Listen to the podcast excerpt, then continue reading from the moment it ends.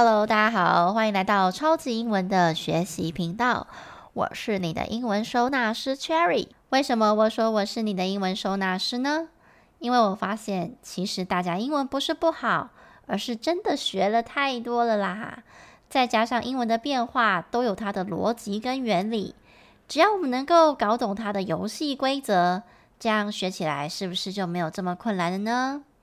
今天我们来休息一下，主题先不讲文法变化，我们来讲一个新同学很常问我的问题。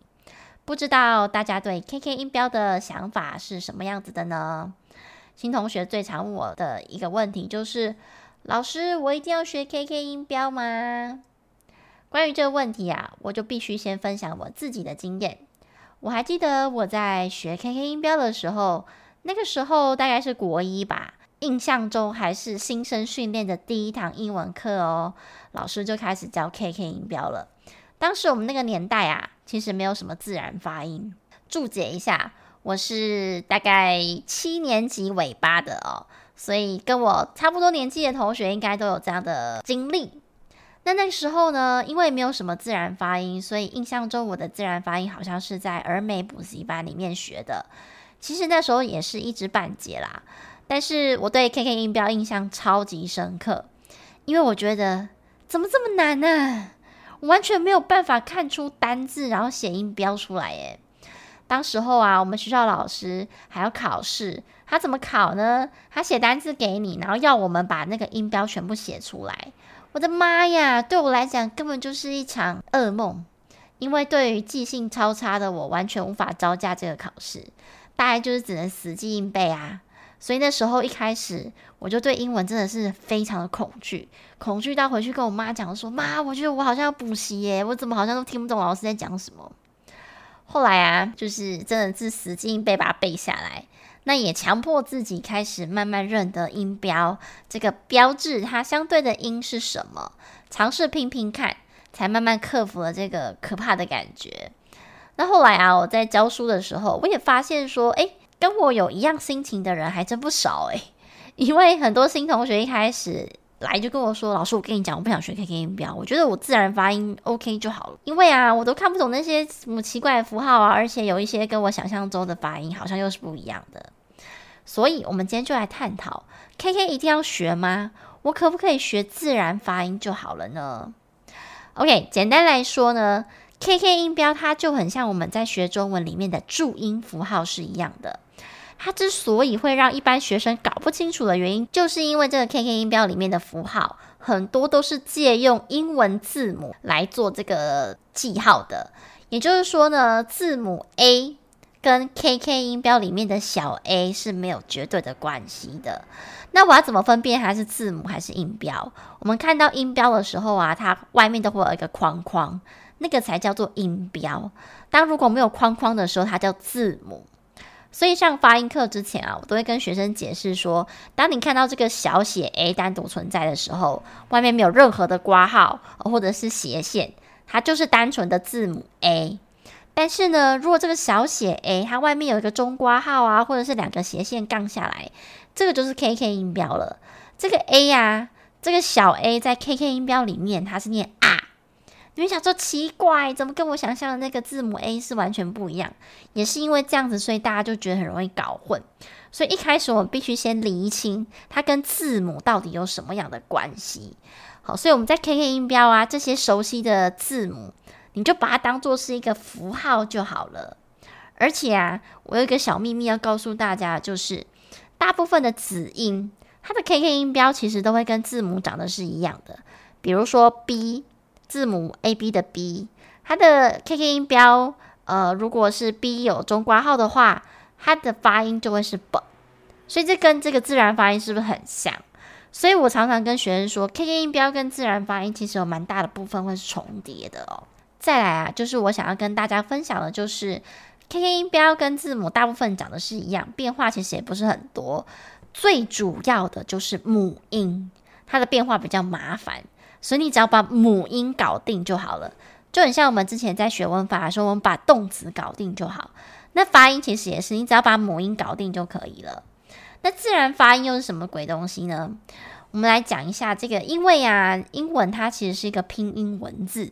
什么叫拼音文字？有点像韩文这样子。韩文它其实发音模式跟英文也是有点雷同，因为它也是由母音加上子音所组合而成的。那我们的注音符号其实也是拼音文字哦，比如说上面的声母加韵母 b a 8，那合起来自然就能凑出一个8的音。所以我只要知道每一个符号它的音是什么，那凑起来你大概就可以像注音符号那样把它拼起来就可以了。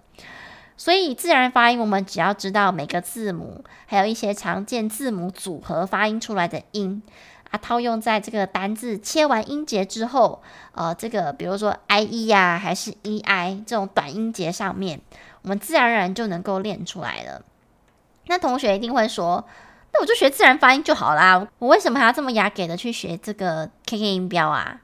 好啦，因为大家就是不想背这个 KK 音标符号嘛。我知道我们要学两种发音的原因，就是因为呀，我们的语言一定有所谓的破音字。自然发音它当然是很方便啦，但是别忘了，只要是语言就一定会有破音字。这道理就很像中文，是不是也有很多字它也有破音字啊？比如说像睡着的着，它光着还有者还有着还有住，随便讲就是好几个音。可是当你看到这个睡着的着这个中文字的时候，你如果都没有去学习这些破音字，你会知道它有这些音吗？不可能嘛，你一定是小学的时候老师叫我们查字典啊，开始造词造句的时候你才会知道说它有这些发音。所以英文它完全是一样的，今天你看到一个看起来它应该要念这样子的音，但实际上它又不是这样子的音的时候，这时候我把它归类成是破音字。我印象最深刻的啊，是有一次我在杂志上看到一个字叫做CHOIR， 大家可以在心里面拼拼看，然后你去猜猜看这个字你会念什么。我再重新拼一次，它叫 CHOIR。 好啦，这看起来啊，你一定会把它拼成比如说像是 chore 之类的音，对不对？因为 CH 我们在自然发音里面大家都知道念 ch， 那 O 就是 O， IR 发 R， 所以我现在念 chore。 那时候我就在听那个杂志的那个朗读音档，我就想说奇怪，我怎么从头到尾好像都对这个音一点印象都没有。那后来啊，我就逐字的就对的时候才发现，天啊，这个字竟然念快儿，我的妈呀，也差太多了吧。重点是我是看了音标之后才知道它念快儿的。那为什么我们需要学 KK 的好处就在这了。当你看到一个生字，你去查字典的时候，你看到 KK 音标，你完全可以靠自己把这个字正确的念出来。这个技能为什么非常重要？因为当你使用不同的字典，你会发现哦，每一个字典念出来口音真的是有时候落差有一点点大。然后就会有学生来问我说，老师，为什么 A 字典念这个单字的时候它是这样子啊 ，B 字典的时候念的时候是这个样子，所以我到底要念哪一种样子？然后就会衍生出这样的问题。所以有时候啊，我们如果先学会正确的发音，那你再去听到这种跟正确的发音有一点点误差的时候，你就知道说它可能是因为口音的关系。这个道理就很像是台语好了，北部人讲台语跟南部人讲台语，我天哪，真的是完全不一样。比如说州，有人讲麦，有人讲北，对不对？那完全就是因为地方的关系，然后有不一样的讲法。所以英文其实也是，美国人讲英文跟英国人讲英文，他的口音就不一样啦。所以我们如果先学会正确的，就比较能够去适应不同口音延伸出来的，因为再怎么样它都会离正确的发音不远。好，所以 KK 音标的好处在这里。我今天只要去查字典，我看 KK 音标，我马上就知道这正确发音怎么念。那我再来去听翻译机念给我的，你就比较不会有这么多的疑惑。或者是说你就是光死记这个单字的音，你就不知道记哪一种。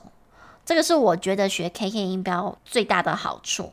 那 KK 音标除了母音之外，大部分的子音都是你可以跟自然发音去做结合的。所以母音可能就会需要我们把它拉出来统整一下这样子。好啦，听到这里你觉得要学 KK 音标吗？我觉得是蛮必要的，因为啊，遇到破音字的时候看到这个字不会念真的是很麻烦呢。光在那判别我到底要相信哪一个翻译机就觉得很麻烦，不如一开始就把这些符号记好。而且啊，其实 KK 音标你真的要记的符号没有很多，数一数应该不超过10个吧，因为剩下的都跟自然发音长得是一模一样的，所以它真的没有我们想象中那么的难。希望大家今天透过这一集可以更能够了解 KK 音标跟自然发音的不同，每一种发音都有它的好处跟缺点，你们可以选一个自己最适合而且你也最能够接受的方式。当然会越多，在学习的路途上遇到的障碍就会少一点咯。好啦，最后希望大家能够卷到频道底下帮超级英文按下5颗星，你也可以留言和我分享你自己的学习心得哦，或者是你在学习英文的路上遇见什么样的困难是你一直都无法解决的，也欢迎你跟我分享，我会在频道当中公开跟大家一起讨论你可能有的问题，也许别人也会有啊，所以我们一起让更多人来收纳和整理我们脑袋瓜里的英文，相信啊我们都可以在超级英文里面重新找到对英文的自信跟勇气哦。各位同学，我们下一集见咯。